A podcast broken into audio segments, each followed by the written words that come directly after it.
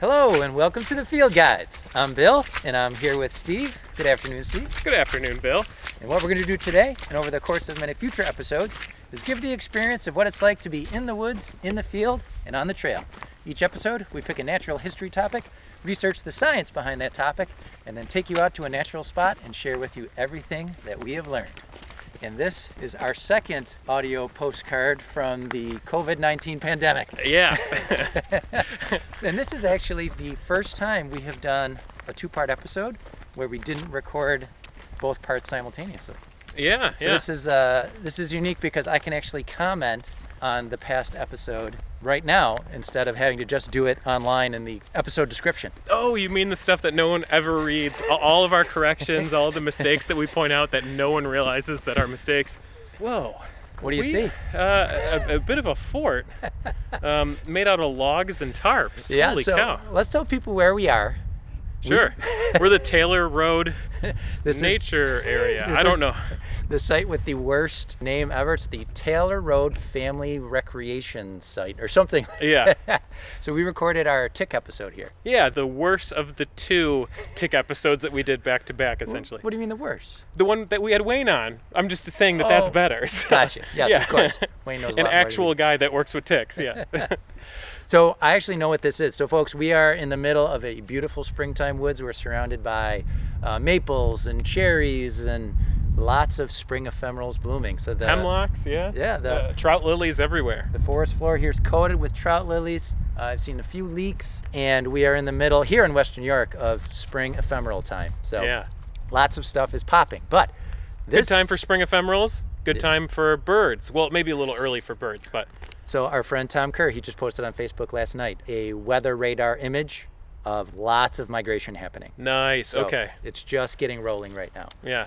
But what Steve is talking about, there is a large, I guess you could say, hand built structure made out of logs and sticks and tarps. This Yeah. is where our friends from Earth Spirit, the environmental education group, they do maple sugaring here. Uh huh. So they set up like a primitive maple sugar camp. Yeah. And remember, they do maple sugaring every day in March here. Mm-hmm. But they got shut down halfway through their maple sugaring season. Oh right. So they haven't been able to get back out here to take everything down.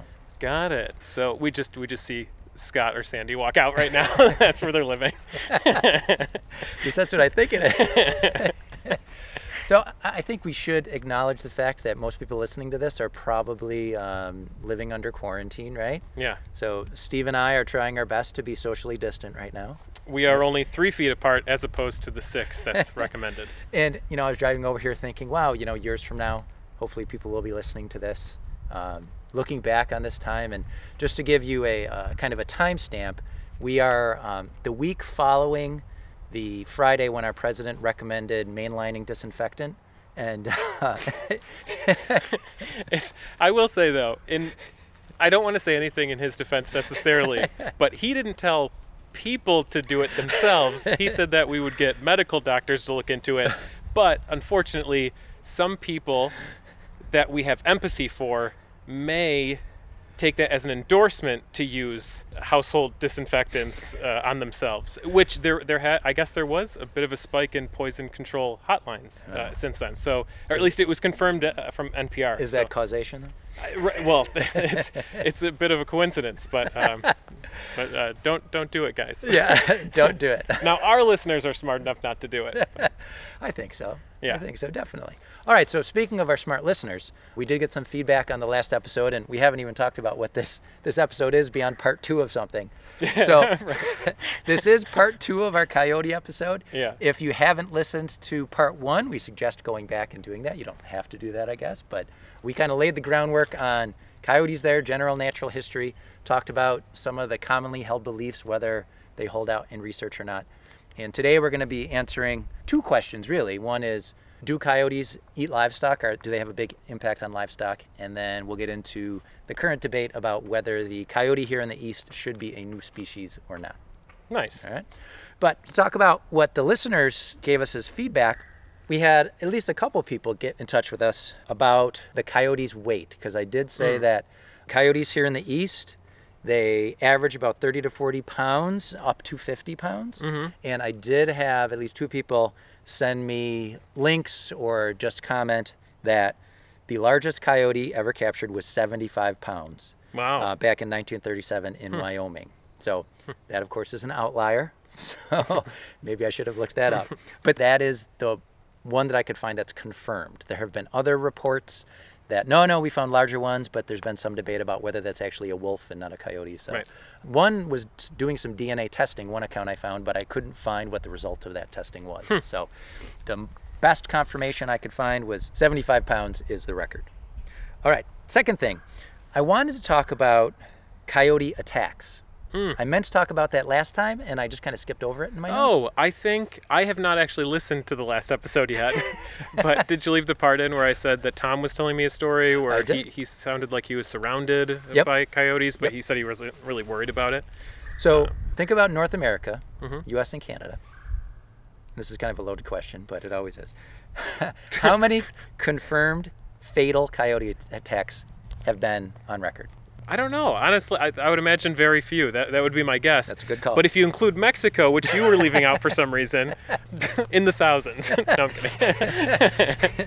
There have been two, Two. Wow. Okay. Mm-hmm. two fatal attacks uh, that have been recorded over the past over 100 years. Hmm. Now that's Canada and U.S. I'm not leaving out Mexico on purpose. That's just the only data I could find. Yeah. There was a, a fatal attack in 1981, and then a relatively recent one in 2009. It was actually in Canada. You may have heard of it. Uh, kind of an up-and-coming country singer was out jogging and and was attacked by coyotes Wow. fatally. Yeah, Fatally. fatally. Oh, wow. Now, just to give you some context here, let's talk about dog bites. Mm. Every year, just in the US, 30 to 50 people die from dog bites or attacks. Mm-hmm. And as far as coyotes, there's just been two, as far as we know, in recorded history. Now, I, I feel like I want to put that in perspective, though, because sure, two from coyote, but 30 to 40 from dogs. 30 to 50. Oh, 30 to 50 from dogs. But I kind of want to know, like, per capita what that is. Sure. Because there's so many more dogs than there are coy- than there are coyotes. At least I assume that's true. That's true. Maybe there's way more coyotes. They're just really good at hiding. yeah, yeah, right. Cryptids. but just to give you some more data to, to back this up, from 1976 to 2006, one study showed that about 160 attacks occurred in the U.S., and most of them were in the L.A. County area, so Los Angeles County. Especially in that area, attacks are becoming more frequent. Just to highlight that, from 88 to 97, there were 41 attacks, so that was nine years. But then from 98 to 2003, just in the subsequent five years, there were 48 attacks, so more.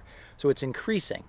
The majority of those attacks occurred, again, in Southern California, and it's near that suburban wildland interface where you have really people moving into more wild territory where Right. coyotes already are established. Now, I did find one study called an update on fatalities due to venomous and non-venomous animals in the United States. Mm, coyotes would be venomous then. So this was just an interesting piece of data. They said that 576 people died in the U.S. during that time, 2008, 2015, so seven years, from cats, horses, cows, other hoof stock, pigs, raccoons, and other mammals. Wow. Holy cow. They just kind of lumped all those together. Yeah. Now it said cats. I really wanted to find out. Did they mean house cats? Because I just wanted to find out. Like, That's does a- that happen? bad word to use because we we say cats like domestic cats and feral cats like wild cats you know Right. But So- do they mean mountain lions? Do they count those as cats? I don't know. I don't know. I couldn't. I tried to read through it, and I couldn't find anywhere where they kind of pulled that particular line apart. yeah But bottom line is, coyote attacks on humans are uncommon and rarely cause serious injuries. It's not something that you really need to worry about unless you're hopping around in front of coyote carrying, you know, raw meat or. but raw meat necklaces we should say that pets, cats, dogs, especially if they're left outside unattended, they are potential prey for coyotes. right Just one more reason to keep your cats inside. yes Yeah. right, Hey, did you see I posted on Twitter NPR link about an, an article that came out recently about one study found that house cats kill even more songbirds and small mammals than wild predators? i believe it Yeah. Yeah. wow holy I cow. was I was impressed though that we did not get any negative feedback from the audience about that. that, that is something that you usually do get a lot of Yeah, negative I feedback was from. pleasantly People- surprised People about are like, oh, it's only natural for a cat to be outside uh, murdering songbirds. Did you see what I said though? no. I said, people say, but my cat loves to be outside. And my response to that is, well, yeah, people love heroin too, but it's not healthy for anyone involved. right? All right. And then someone posted uh, an image of a catio. oh. I had never heard of, which Yeah. Mm-hmm. is this little outdoor enclosure, which I thought, yeah, it's a beautiful thing. you know what? I did see this tweet because as you were saying what you wrote, Uh-huh. it, it, it, It yeah, clicked. Yeah. Oh, okay. So is that a flicker or a pileated woodpecker? I think it's. i- i- Isn't the pileated woodpecker? Doesn't it go a bit longer than that, or is I- it the other way around? I forget every year. Ah, yeah. it's one or the other. Yeah, you know what? I was at Tift and there was a call going for a lot longer than that, and I actually did see that it was a flicker. Okay. So I'm, you know so what? if your little anecdote there is correct, it was a pileated Yeah. woodpecker. All right. So moving on. yeah, Some of the things I wanted to cover from last episode, questions we had during the episode, we wondered what lupus meant. Mm-hmm. You know what it means? Wolf. no, okay, Lu- okay. Wait, no, no, no. We knew what lupus meant. And we didn't, Are you sure? I'm sure. Because I thought I knew that lupine was named for a wolf or something like that. You didn't know that, at least during the episode. But I thought, I swear I've known this for years. Ma- I guess maybe maybe I just thought it, but I just wasn't so I wasn't confident enough to say it. But I, I th- the one that I thought I had a question about was the specific epithet to coyote, wh- whatever that was. No, we talked we talked about that. Canis latrans. Oh, what so does latrans mean again? barking? Oh, barking. Yeah, Okay. So Yeah, barking dog. got it. So Canis lupus. Oh, you know what? I think I knew that they shared that. They shared the same root, but uh, maybe I didn't know exactly what it meant. Okay. Yeah, yeah, yeah. I'm, I'm, I'm repeat. You know, I'm, I'm putting the pieces together. Steve is figuring this out as we're talking. Yeah, yeah. Mostly because you didn't listen to the episode. Not at all. No. So it's not very exciting. Canis lupus, the scientific name for the gray wolf, it just basically means wolf dog. Nice. And when I explained the genus Canis, Mm-hmm. I misspoke a little bit. I almost made it sound like subspecies is comes before species. Oh. So I just wanted to clarify that Got for it. listeners. Genus, species, subspecies. Yeah. There are seven species within Canis. Three wolf species, one coyote species, three jackal species, and then there's many subspecies. Almost every species has multiple subspecies. We also, I did a poor job of explaining fission and fusion society to you. I saw you post about this because I, it, your explanation was that it seemed like I thought that during the day they split up and at night they come back together. Right. Yeah. And that is not what I meant. Yeah. So when the society is breaking up or coming together, that doesn't happen on like a daily or even a weekly basis. Yeah. This would be over long periods of time. Yeah. You know, maybe they get back together for like mating or something or Well, it would they would respond to typically food levels in the environment. Okay. There could be other factors too, but if the group is under pressure from low food sources, well then they're going to break up. got it. And then the last thing I wanted to cover before we get into the meat of today's episode, the coyote season, I couldn't remember when the official coyote season is here in New York State, so it's from October to March, which I should have known because obviously that's the time of year when pups aren't around Okay. right? And you do need a small game license to hunt coyote in New York State. Got it. Okay, you can't hunt anywhere in New York State, but you can hunt almost everywhere in New York State. There's just some places downstate, like Got around it. New York City, Long Island, where you, you can't hunt coyote. All right, so let's get into our questions for this episode. Finally. Yeah. so let me just ask you, what's your gut feeling? Do coyotes have a big impact? And I know that word "big" is, Yeah. you know, Relative. yeah, relative. But do they have a big impact on livestock?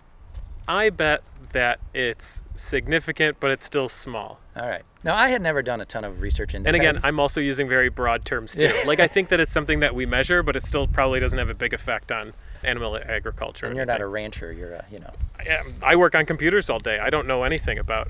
yeah, bleeding heart liberal animal lover. yeah, now, I kind of went into this with the background of, you know, looking into wolf predation on livestock. I know that wolf predation does happen on livestock, but it's it's pretty small relatively speaking. It doesn't happen as often as some people perceive that it does. But when you look into coyotes, I was kind of like, "Oh, Really? Yeah.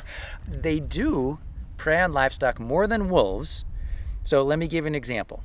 And I should preface this by saying, you know, one of the more common reasons for people killing coyotes is because they're saying they're reducing predation on livestock. And this is typically sheep or cows Okay. that they're predating on. So there was a 2015 report from the USDA, the U.S. Department of Agriculture. Now, I'm going to stop for a 2nd here, folks. I feel like we keep stopping, but this is too good to. It's kind just- of a herky jerky episode. yeah, this stop just go. popped into my head though. so, did you see that someone commented on our Facebook page? It was Mert Rebel No. commented, "Hey, you guys, you should check out the iTunes Canada website for the comments that people have left for you there." You know what? I did, and then I couldn't get my iTunes to go over to the Canada iTunes. So did you figure it out? I did. If you go all the way down to the bottom of iTunes, on the right-hand side, there's a little round flag emblem. oh. Click on that, and you can choose any country. Really? So, if you go, we have a good number of reviews from Canada, Yeah. England, Ireland That you- we that we just don't have uh, That on, that we've would never never, s- have shown up before. we've never seen. They're from years back. So How many one star reviews? some we get the most one-star reviews from America, but I mean, Right. there's there's not a ton, but there's even reviews from Australia. Wow. Yeah, so for I'm gonna have to check those out. people with fragile egos like us, it's a nice little Yeah. ego boost. so maybe maybe next episode we can shout them out then. Yes. Yeah, all at once. I meant to do it this time. I just didn't have time to Yeah. to write them down. But thank you, Mert, for pointing that out to us, because hey, now I have another way to avoid work. I can be looking at iTunes from other countries and Right. seeing who's listening to our podcast. and now our numbers have been boosted. But that is why I spelled out what the acronym, or at least the letters USDA stand for, because that's for you folks that are not from America. yeah. All right, so Or her, who are from America, but you're too stupid to know. Dave. All right, so 2015 What is it against? Like United. s- United States I'm Department. of- kidding. So they had a report on sheep losses. Get this ranchers said 28% of adult sheep losses and 36% of lamb losses. So roughly 30% of adult sheep and then lambs were due to predators. Now that's not all coyotes, it's a variety of predators, but of the adult sheep lost to predators, coyotes took half of them. Whoa. Of the lambs, coyotes took two thirds. Wow. Sounds like a lot, right? Mm-hmm. Yeah, because when I saw these charts, I'm like, whoa, Right. bad boy, coyote. like, they are taking stuff. Yeah. So, according to the American Sheep Industry Association, over $20 million of ranchers' losses in 2014, that's like one fifth of their total losses, were attributed to coyotes. Wow. So, that's big numbers, right? Yeah. Now, there's a caveat to that because I saw those numbers and I'm like, whoa, that's a lot more than I thought it would be. Yeah. But when you read other articles related to this, other studies, those are self reported. Those Okay. numbers are self reported by ranchers, they're not verified by wildlife professionals. Oh. Okay. Okay, so what does that mean? right. Well, review by external professionals would be useful because even experienced ranchers can have trouble, not every time, but sometimes, judging if a sheep was killed by a coyote or a dog. Dogs are second only to coyotes in reported predation on livestock. All right, so uncontrolled dogs are the second biggest cause of livestock predation. And it's tough to tell if it died from other causes and then was later scavenged by coyotes Okay. digging deeper into this, I even found an article from the 1980s from the New York Times. It said the Wyoming Wool Growers Association claimed losses of 10% from coyotes. Utah wool growers claimed 16.7%, and those figures were based on questionnaires that were filled out by the ranchers, self-reporting. Some ranchers just attributed all losses to coyotes. They just said everything we lost is due to coyotes. Okay. But then the Department of the Interior, they used biologists to follow up, and they estimated that the annual loss due to coyotes was really only about 4 to 8%. Oh. So that's like half of what the ranchers were reporting, Yeah. okay? So you got to take those those numbers with a grain of salt. So I- Wait, the half. Th- a lot. It's a lot less than half, right? well, they said Wyoming reported 10% Oh, I see. Okay. and Utah wool growers reported 16%. Got it, got it, Okay, got it. so depending on So- which number you're looking at, right? Yeah, you're right. Yeah, so when you hear about coyote predation on livestock, it does happen, right? But it's arguable how much it's happening. And uh, it definitely happens with coyotes more than wolves. Now, have you heard of wildlife services? So I mean, I guess in general, unless that means something very specific. Well, this is a specific agency within the USDA. Okay. Now, to keep coyotes in check, Wildlife Services, this is a federal agency that ranchers can get in touch with and they say, hey, coyotes are taking my livestock, and Wildlife Services will come in and they will go after the coyotes, very often using lethal means, sometimes non lethal, but they'll use things like neck snares and other traps. They'll shoot coyotes on the ground and from the air, from helicopters and airplanes. Right. They arm sheep with collars containing liquid poison. And then then they also put out these things called M44 bombs that inject sodium cyanide into the mouths of animals that chew on them. So it's a, a contraption you stick it into the ground and it has a bait on top. And then what's supposed to happen is the coyote will come along, pull on the bait, and it injects cyanide, shoots cyanide into the animal's mouth. So, wildlife services, if you just do a search for that, you will find a lot of venom filled articles on wildlife services. A lot of emotion out there because they do kill a lot of animals. In 2014, wildlife services killed 2.7 million animals. So, this is, as I said, it's a branch of the federal government that is basically I don't want to say it's at the beck and call of ranchers, but practically speaking, that's what it seems like. Now, there is collateral damage. So these M44, these bombs that inject cyanide, they killed more than 1,100 domestic dogs between 2000 and 2012. All right. yeah. Scientists have criticized wildlife services for unintentionally killing numerous animals and birds, including federally protected golden eagles and bald eagles. I was gonna say those scavengers, eagles. I could easily see. Now, I will say I came across articles that said, you know, within the past 10, 15 years, wildlife services have started to use more non lethal means. Mm-hmm. But even as recently as 2017, the American Society of Mammalogists, not a big activist group, right? they released a statement specifically about wildlife services calling for more scientific scrutiny of the policy of killing large predators because that's one of the big arguments against wildlife services is they don't do a lot of studying of their methods and its impacts Yeah, so that's huge. ranchers call them they come in they kill animals they move on so if anybody out there you know i feel like i'm painting wildlife services with a broad brush but i'll say most of what i read this kind of reflects what what i feel is kind of a middle road of, of what i read i mean there's some pretty venom like i said hate filled stuff about wildlife services out there Yeah. But Yeah, I mean- Bill's middle of the road may have maybe shifted to one side. no, I'm Maybe. kidding. I feel like you, you can be pretty unbiased. Well, I try to be skeptical. yeah, you yeah. know? All right, so let's talk about how effective is lethal control. I'm going to say it's understandable for ranchers, especially struggling ranchers, to blame coyotes for economic losses. When you see a kill, it's a tangible sign of a predator around, and killing that predator seems like a logical solution. Mm-hmm. But how effective is it? There's research out there that indicates that even if predation is one factor in ranchers' losses, lethal control is not the best way to reduce it.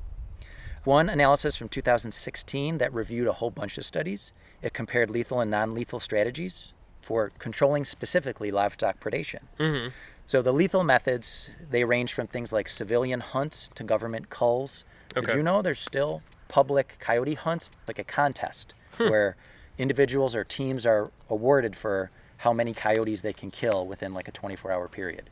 No, I mean, it's not really in my world, so. No, well, mine Yeah. either. So it seems pretty crazy to me that this is going on. You know, Uh. I think I heard about that with um, what's that invasive snake down in the Everglades? Oh, the pythons. Yeah, th- that's Yeah. a thing though, right? Like is. python hunts and yeah, stuff. Yeah. Now, they've they've altered that down in Florida because they did realize that things weren't going as smoothly as they expected. Yeah, the snakes were eating all the hunters, making the snakes more powerful. But that's that's a topic for another episode. all right? Then the non-lethal methods, they included flattery. Do you know what flattery is? no, So it's just flagging. So flattery. so imagine setting up uh, long wires and then hanging orange or brightly colored flags off them every yard or something like that. Yeah. using guard animals, chemical repellents, and then livestock protection collars. So these are collars you could put on that might be spiked or be very durable. So if a coyote does try to take down livestock, they typically bite it around the neck. They won't be able to kill the animal. You have one of those on right now. Are you like nervous that you're going to be attacked? I just don't want you to hug me. Socially distant. So this review found that non-lethal methods generally reduced livestock predation more effectively. And now get this, in some cases, predation temporarily increased after the use of some lethal methods. Now think about what we talked about in last episode. Right. How when there's active control of coyote populations, it causes fragmenting of the groups. So just think about it. If you have a pack of coyotes living near a ranch, if you're practicing non-lethal methods, you're establishing with those coyotes through behavior that livestock is off limits. But when you're actively killing coyotes, this is at least the idea behind it. You're fragmenting the coyotes living in that area. You're going to have you're going to have coyotes migrating in. There's going to be more competition. Those coyotes could possibly go after livestock more often than those, those coyotes that have been acclimated to those non-lethal methods. Oh, okay. So that's at least one of the ideas behind why actively killing coyotes may cause a temporary increase in livestock predation. Okay. I wonder if cost is a factor that goes into it, because maybe it's cheaper just to shoot them than it is to buy all these collars and everything else. You know what? I'm, it probably mentioned that in the, the study, and what I'll do is I'll put that in the episode notes. Okay. What is what's the research say out there about what is more cost effective? Yeah, you know, I don't really know much about hunting, but I know that some criticism has come to hunters. You, you know, a lot of people they justify hunting with, oh, you know, we have to keep the herbivore populations down because we've eliminated their natural predators and things like that. And I think that's a pretty respectable reason to hunt, you know, to keep those numbers down.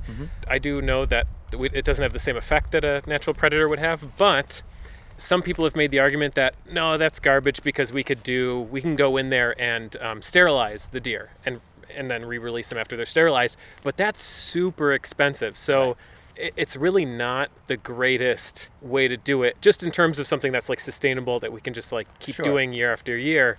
I think that's great. It doesn't lead to the death of any deer. It just uh, leads to the birth of fewer deer, you know? um, and that, that to me seems sensible, but it has to be feasible, you know, like Right. economically feasible. So, because I imagine all the licenses bring in so much money, and also they're not spending the money on sterilization. So, Right. yeah, that's like a double loss. Have we talked about our personal feelings on hunting before? I don't think so. Yeah, I don't know. Like, Did we talk about it during the vegan episode? We- we might no, I have. don't know. I don't know, but like, I would say like I don't think you're anti-hunting, are you? I'm not anti-hunting. No, so I'm not Bill and I anti-hunting. are both vegans. I think when we did the vegetarian, no, sorry, when we did the vegan episode, I was vegan at the time, but it was so new for me that I just called myself vegetarian. Yeah. Yeah, I, I almost wish that the only thing people were, and I know this is never going to happen, was you either were a vegan or you hunted for your meat. I think th- those would be like the two. You know, I I, I That's don't know. how you would split people out. Yeah, because then because I have so many people like in my family and otherwise that are like, hey, hunting's not so bad, and I'm like, yeah, then you hunt instead of buying from the store. You do that, a- and I'll keep not doing it. That's you- fine. Do you think you could hunt if you had to? Yeah, I, I think I could. Yeah, I mean, think I, I could if I had to. I'll never have to. well, you never know. but uh, No, society's crumbling around us, right? um, but but I think it's a great option for people who do eat meat. But if you don't eat meat, why switch over to it? You know? Right. Yeah. All right. So hopefully that uh, if someone was listening and they're saying, "Oh, these guys are anti-hunters," right? Yeah. Yeah, we're not anti-hunting. We're always asking, "Well, what does the research show?" Right? Right. Yeah. All right. That is what I had to cover on coyotes and livestock. So, yes, they do seem to have an impact on livestock, definitely more than wolves. And if control is going to happen, it seems like non lethal control is probably the best way to go about it, if that can happen. Now we're going to talk about the taxonomy debate. Oh gosh. Okay. Hey, I, I want to apologize right now that if this episode is already a little bit dry, no, no. it's it's about to get a lot more dry. But I I will say, in my defense, is that I have a horrible cord on the mic right now, so the the sound keeps going in and out of my ears, and it's so distracting that I'm trying to hear everything Bill is saying. But but it's I have my uh, attention split right now between That'll a be horrible something new. mic. Yeah. Ugh. All right. So, why don't we, why don't we walk a little bit? Sure. Sure. And while we're walking, why don't you tell people what do I mean when I say that when we talk about tax- taxonomy, you can divide taxonomists between lumpers and splitters? What does that mean? Okay, so lumpers and splitters. So there are some people that are happy with having a general ID for something that maybe doesn't necessarily reflect reality, but it's just easy enough for them to understand. And as soon as you start going into more detail, you can keep going into detail forever, forever, and forever. And it's just uh, It gets too muddled. yeah, yeah, and and that would be a lumper, and then a splitter Like, is for example, if we came across some violets today, yeah. we might just say, it's a violet. Well, you and I would, but that would be because of We're our lump- skill level. I'm a lumper until I'm good enough to be a splitter. There you go. Yeah. Okay. So All right. I function on two different levels when it comes to ID. Sure. So taxonomy is really just a model. And I know there's a famous quote out there that all models are wrong, but some models are useful. and I think both lumping and splitting are both useful. It just depends on what you know, Okay. and it depends on what your audience is. And I, I bring that up because this debate about coyotes, Did I say what a splitter was? A splitter's just someone who doesn't mind getting as specific as possible with what it means to be a species or what population you're actually looking at. and they're okay if things are a little bit muddied and if there's Yeah. some overlap possibly. But this debate about whether the, the coyotes in the east are a separate species or not, it really comes down to lumpers and splitters. Mm-hmm. right. Now, I tend to be a lumper. At least that's what I showed up today. But you know the, what you just said. You tend to be a lumper, except when you know enough, and then I, I guess Yeah. that goes for me too. Yeah, So I'm going to start with the lumping case first. got it. So the idea that the coyotes here in the east, even though they may be somewhat genetically and physically different from the coyotes out west, that it's not different enough Mm-hmm. to constitute a new species. Now, oh, we just had a chipmunk. And I feel, Exciting. like, I feel like we. All right, here's something more exciting. Ooh, I yeah. feel like we have to stop here and mention this because as we're walking along the trail, we're seeing trout lily in bloom, You'll know this and I don't. Erythra something. Erythronium americanum. There we go. you yeah. go. And is the other one Alba, the, the white one? The white one, yeah, white fawn lily or the white trout lily. I have never seen that in person. Seriously? Or- You've seen it around here? Yeah, I know where I know where a couple are. Oh. Yeah. so this flower, if you don't know it, folks, you know, look it up online. A description is not going to do it justice, but it has, what would you call those leaves?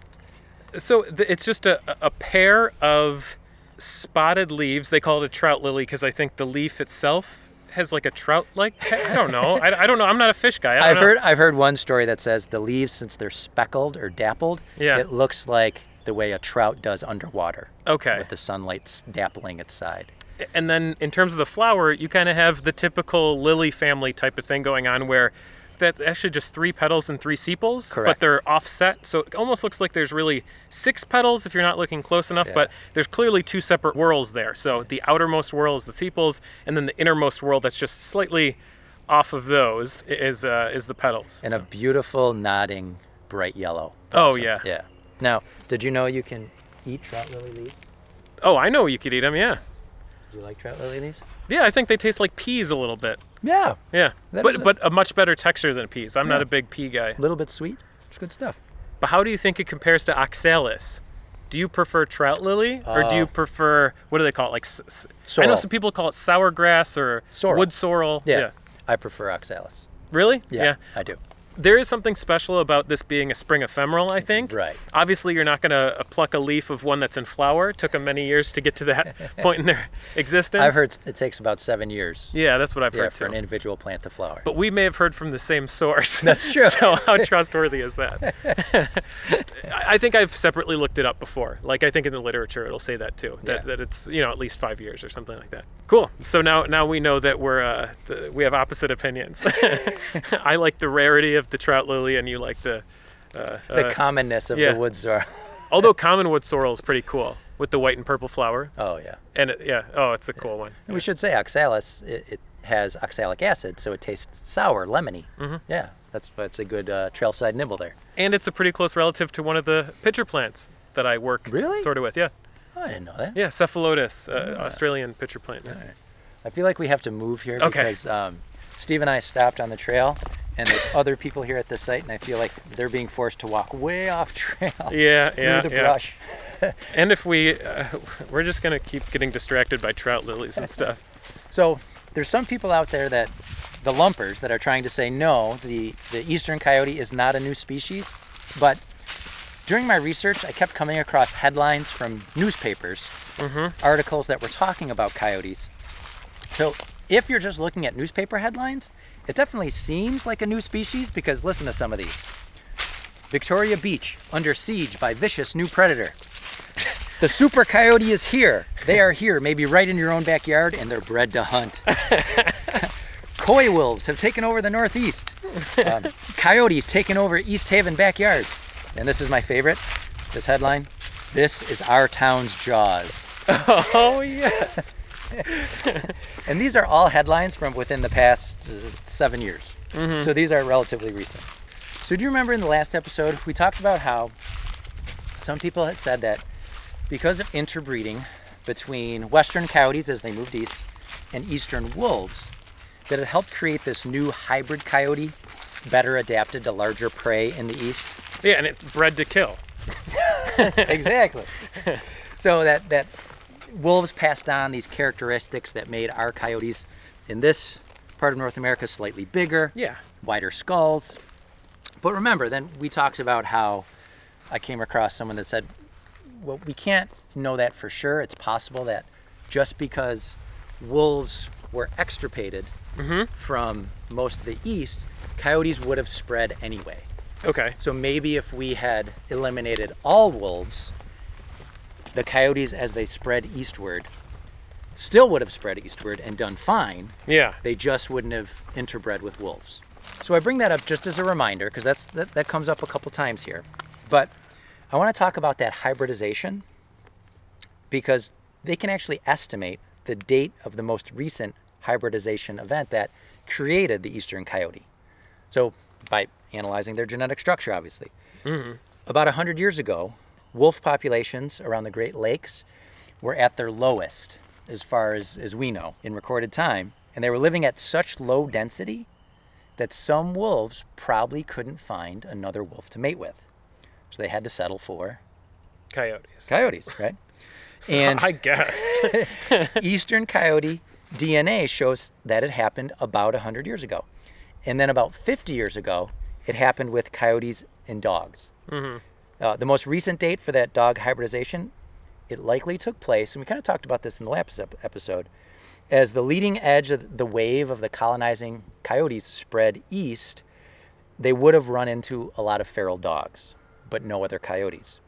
And nowadays, eastern coyotes are going to have no trouble finding a mate because there's so many coyotes around. yeah. So their populations continue to grow throughout this new range, and it's much more likely that they're going to kill a dog than breed with it. Got it. Yeah. So there's been recent genetic testing, and what it's shown is that all eastern coyotes are a mix of three species coyote, wolf, and dog. Okay. Now, the percentages vary depending on which test is applied and the geographic location of the, the canine. So, coyotes in the northeast, so in our neck of the woods, they're mostly coyote, anywhere from 60 to 84%, with lesser amounts of wolf, 8 to 25%. Dog is only 8 to 11%. Okay. But if you start moving south or east, the mixture slowly changes. Coyotes from Virginia, they average more dog than wolf. So about 85% coyote, only 2% wolf, 13% dog. Well. And then coyotes in the deep south have just what they call a dash of wolf and dog. So 91% coyote, 4% wolf, 5% dog. These tests show that no coyotes here in the east are just coyote and wolf. And some eastern coyotes have almost no wolf at all.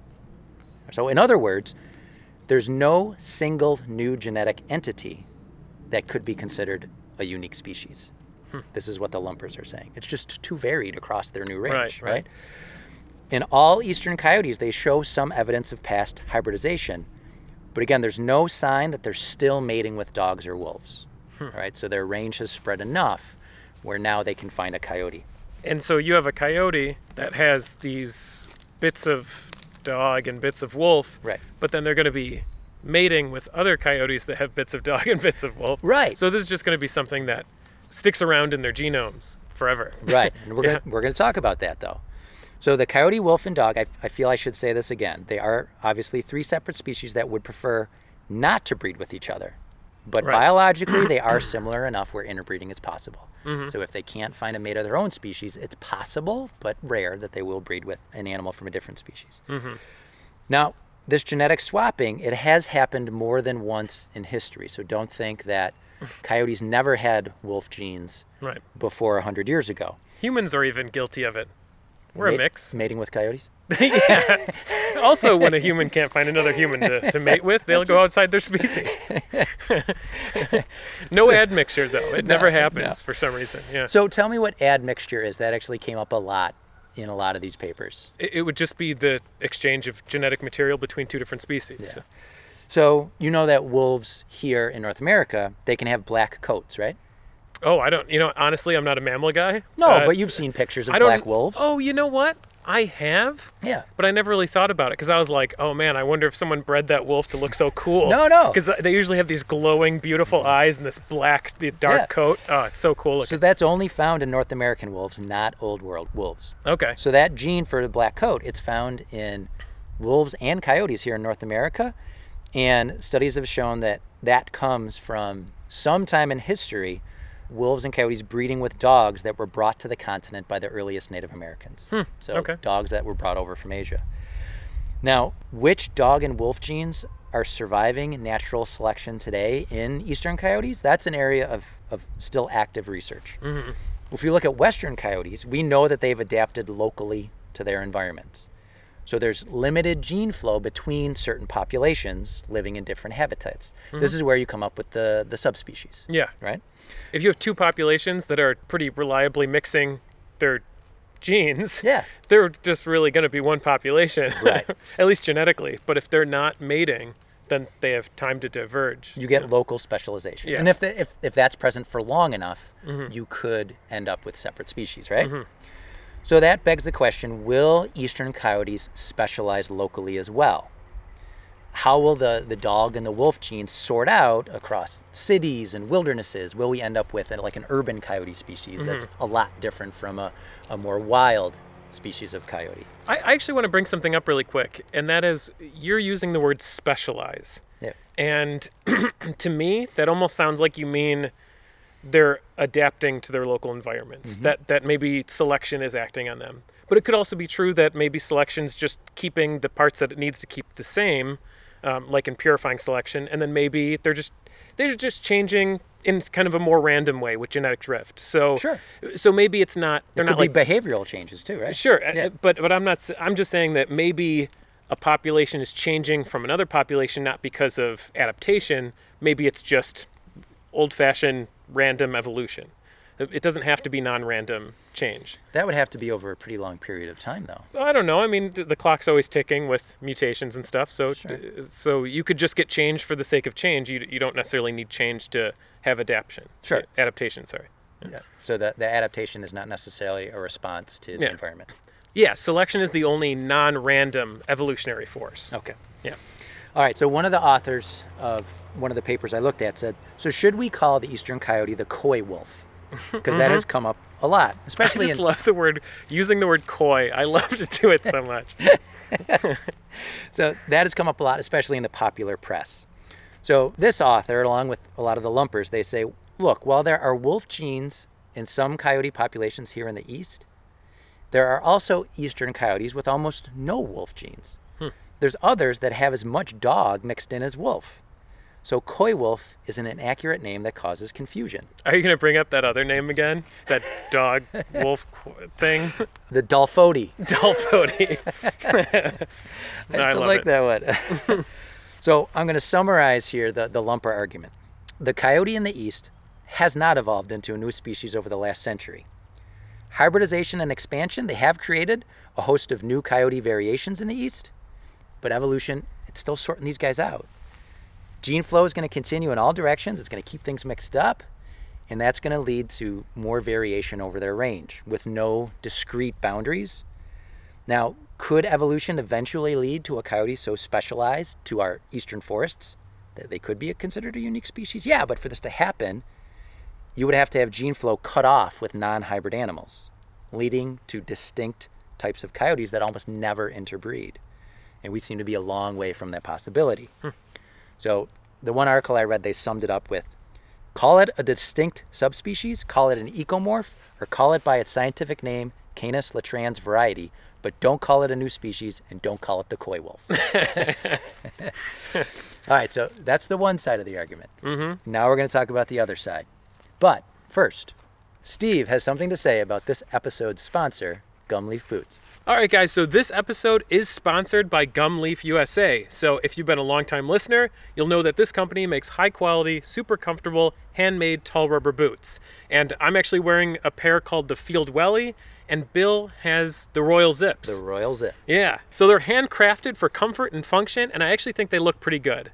They have a very simple design. They're 100% waterproof, durable, and made with 85% natural rubber, so you won't have to worry about them cracking. They have styles for men and women, and they're great for birding, botanizing, or any outdoor activity like recording a podcast. so if you're interested in high quality tall rubber boots, we recommend visiting gumleafusa.com and exploring their products. It's also a great way to support us and to help us do cooler things with the podcast in the future. So there will be a link in the episode notes and on our website.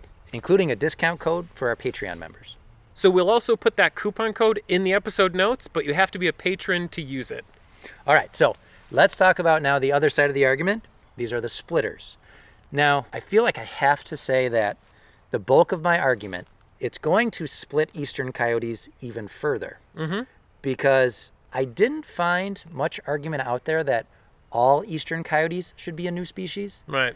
the most compelling argument I found, and the and the one that kind of had the most to back it up, is that the coyotes here in the Northeast should become a new species. That the coyotes you find, kind of in New England, a little bit outside New England, that they are different enough from Western coyotes and other coyotes in the East to be their own species Okay. right? And this idea is really spearheaded by one guy named Jonathan Way, who's written a lot about it, who's written articles, he's been interviewed about it.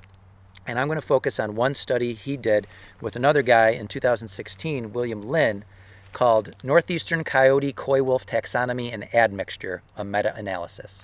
And this was in Canid Biology and Conservation.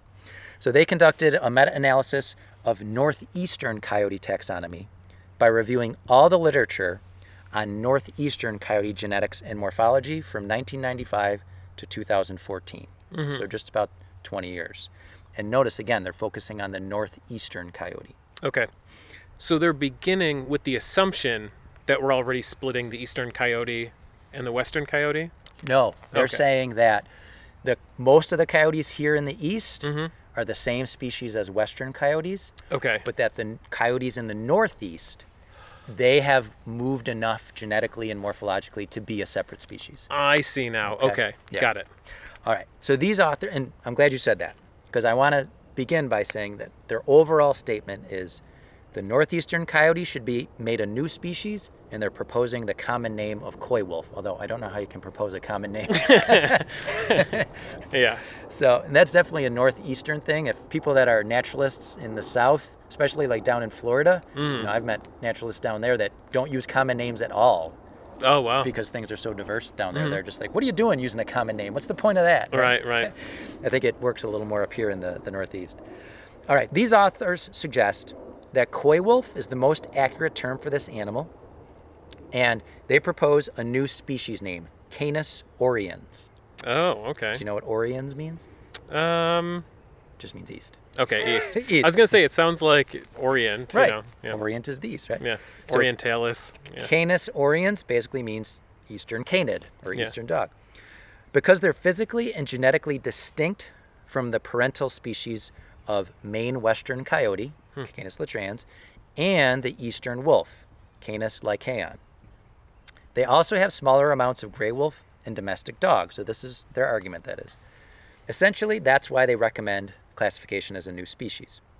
Now, they go into that percentage makeup that I just mentioned. Mm-hmm. So the fact that coyotes are 60 to 84% coyote and lesser amounts of wolf, 8 to 25%, and dog, 8 to 11%. percent They said those numbers come from a study that has mostly been discounted by subsequent papers since eastern wolves were not adequately sampled in their analysis. Now, I try to find points that discounted that study. Yeah. I couldn't find any, but you know, I, I'm not a professional, so if anybody out there can find information, please let me know. So they're saying no, there's still disagreement about the amount of eastern wolf versus gray wolf in its genome, and that additional genotyping needs to be done to sample known eastern wolves to verify this. Yeah. But to me, that just says, well, they're just going to take that 8 to 25% wolf, and that's just going to break that out more between two wolf species. That's how I read it. Right. Like, I don't think it's going to take anything away from the coyote percentage or dog percentage. Instead of just saying, well, it's 8 to 25% wolf, you're just going to take that wolf percentage and divide it up a little further. Man, this is even kind of close to work that I kind of do, but it's it's hard.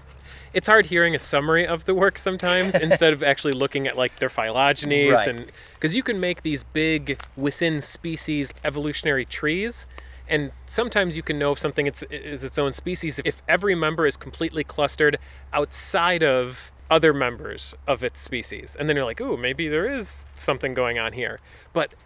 If you see that clustering of this this koi, what are they calling it? Koi wolf? Koi wolf. yeah if if you see this clustering of this koi wolf and it's completely clustered within all the other coyotes or wait we're talking about coyotes or wolves now Coyotes. i'm so confused why they're calling it a koi wolf but i'm okay with it i think that maybe they're just pushing that new species name a- as hard as they But can again, it's a common name. i know but if it's clustered within all the other members of the coyote species then you could safely say that it belongs to that species I- if it's not you know if it's clustered within them rather than clustered outside of that the rest of them Yeah, and I, I feel but, like. but if without looking at that it's really hard to, to see what they're saying exactly and I, I need to be completely honest that a lot of these papers that I read got very deep into the genetics, which is definitely not my field of even Mm-hmm. Right. familiarity.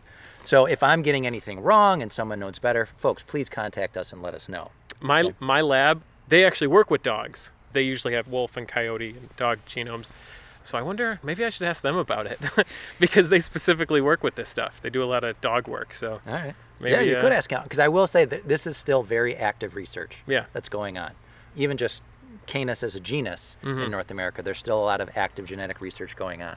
yeah So the northeastern coyote, they say, now has very little genetic input from its parental species, and that includes other groups of coyotes. Hmm. So they're saying this new group is genetically distinct enough that it's not even interbreeding. Okay, so it's reproductively isolated in, in some sense. Yeah, but then they say except in states where they overlap Oh my or in gosh. areas where they overlap, like southeastern Canada, Ohio, Pennsylvania, and the mid Atlantic area. Just in those areas. And and we're only talking about the Northeast. right. So even within the Northeast, I don't know. So I, I don't want to seem biased, but I feel like the, I'll be honest, I feel like the lumpers make them more. And again, this is sort of out Compelling outside of argument. both of our fields, sort of. So Right. I don't know. Maybe that's good for them. There's but some canine geneticists out there saying, you guys are idiots. yeah. Stay in your lane.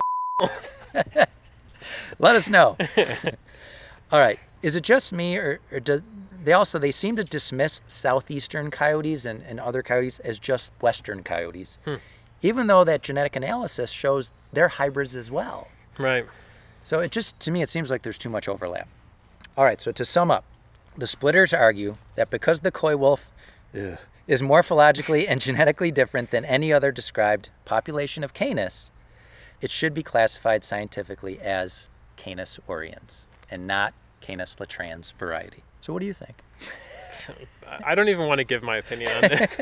if I had read some of the studies, well, you know me, I'm a sucker. Some you remember the tick episode? I was like, it's totally to avoid parasites is why we don't have any hair on our bodies. Uh, You like ticks. Like I buy into stuff, but I think I think when I do read these papers, I try to be as critical as I can. Yeah. And that one was just a fun idea. I, I wasn't buying into it specifically, but Why you're It's- talking it's- about why we're the hairless ape? yeah, yeah, yeah. Why were the hairless ape? But I think I would really need to look at the study. Sure, but just based on what I'm saying.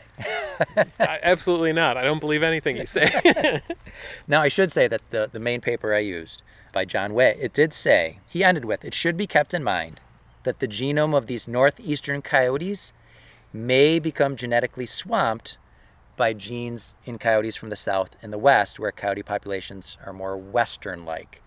So it really remains to be seen whether this entity in the northeast will stay distinct. Mm-hmm. right, so he does put it out there that he understands things are still in flux. Right. So I, I felt that that was good that he threw that in there at the end. Sure. Okay. All right. So that is it. The end of our Coyote suite of episodes. Great. Do you feel satisfied? No, I don't. I feel like we kind of ended with a whimper there. Although Linda did say in the uh, first episode that uh, you need to work on your yips. oh yeah. Uh, she would know too. So What does that mean? I don't know. I'm I'm saying she shouldn't know any better than me.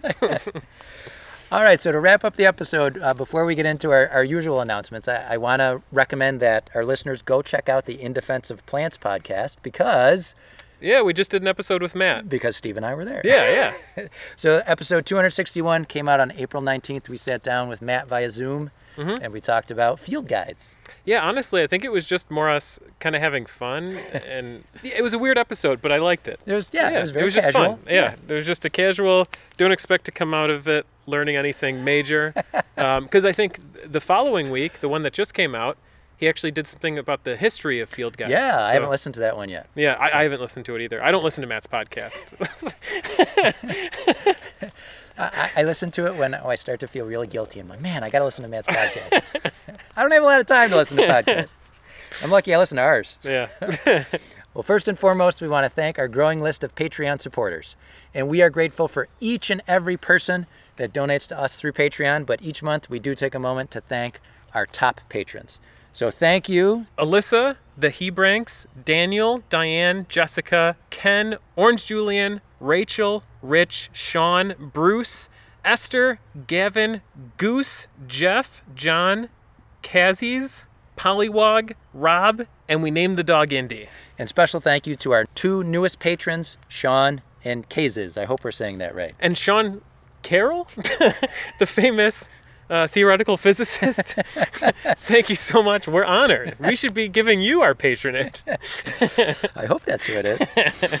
and if you'd like to support the podcast through Patreon, head on over to patreon.com or you can make a one time donation to us through our website. And if you're like me and you can't afford to financially support a podcast right now, you can go to iTunes and leave us a five star review or whatever you think we deserve.